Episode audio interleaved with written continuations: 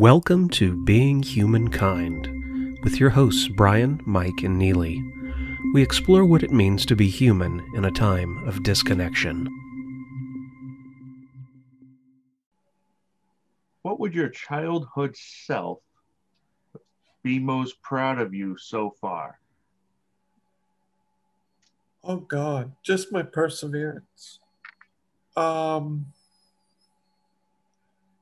I have had many trials and tribulations in my life. Um, I had an alcoholic father. I had, um, you know, a mother who also abused me and everything, and I was always beaten up by neighborhood kids.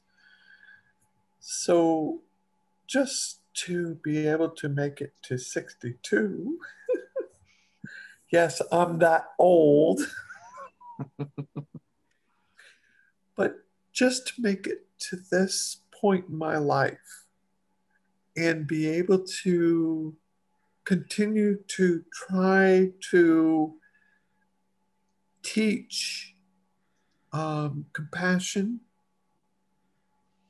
and love to as many people as I come in contact with.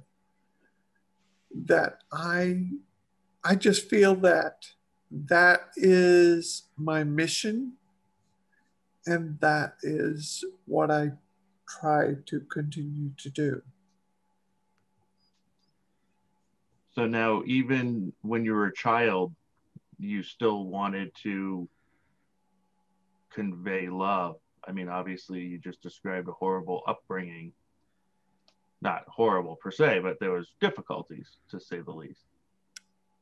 Oh, there was a lot of difficulties, but um,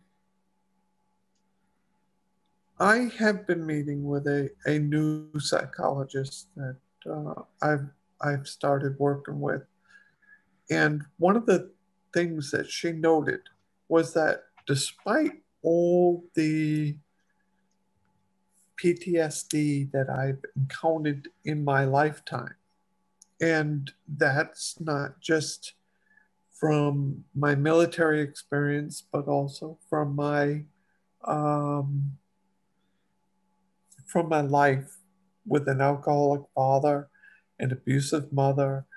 Um, that you know, I was always told that I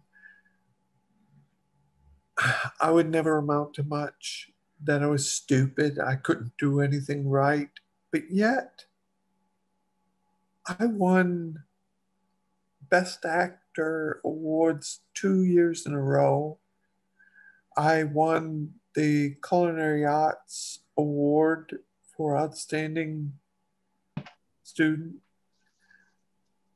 I've won an award for online writing wow. uh, when I wrote for Worldwide Hippies.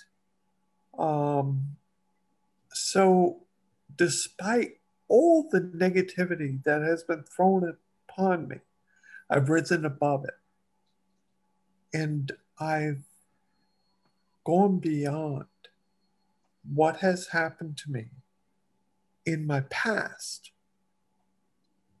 and continue to try to live in the future in what I can bring to people and how I can affect a positive role in people's lives. So you've taken all of those experiences that you've had and kind of turned them into these these strengths in you. Yes. To help others. Exactly. Exactly. Um, like the the current counselor that I'm working with has told me that she is just amazed that with all the negativity that I've had in my life, the abuse, the the and and not just from the um, uh, from my family, but from neighborhood kids and everything who always treated me in a negative fashion and would beat me and, you know, what have you. I managed to turn that around and say, rather than accept that as that is life, I turned it around to be an example of how not to be. And I worked my way around it. And I continue to try to be a light for others. Brian's shaking his head over there.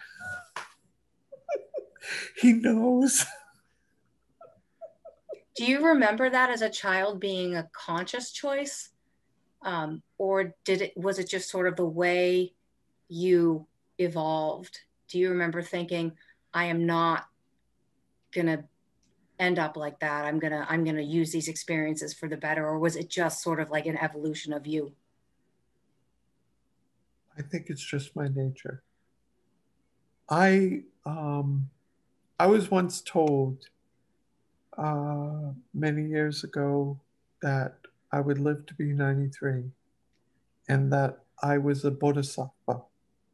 A bodhisattva is someone that has achieved Buddhahood but has chosen to stay in this realm in order to teach love and compassion to others. And this is what drives me right now. And I choose to stay and try to teach love and compassion. And as long as I keep that as my ideology, it continues to drive me and I embrace everybody when I go on my walks, and I do a lot of walking, you know, um, those who have followed some of my postings and everything know that I walk a, an extremely lot. I've got, um, let's see, uh, 18,593 um, steps in today. but um, when I'm on my walks and everything, I encounter people, and I always encounter people with a smile. And I say hello to everybody that I've encountered and everything. And I try to bring a spirit of peace and love to everybody. And that is my nature. I have built that into my nature. I have chosen to be not like my father, not like my mother, but to be a person of peace and love. I guess that's why I wrote for Worldwide Hippies.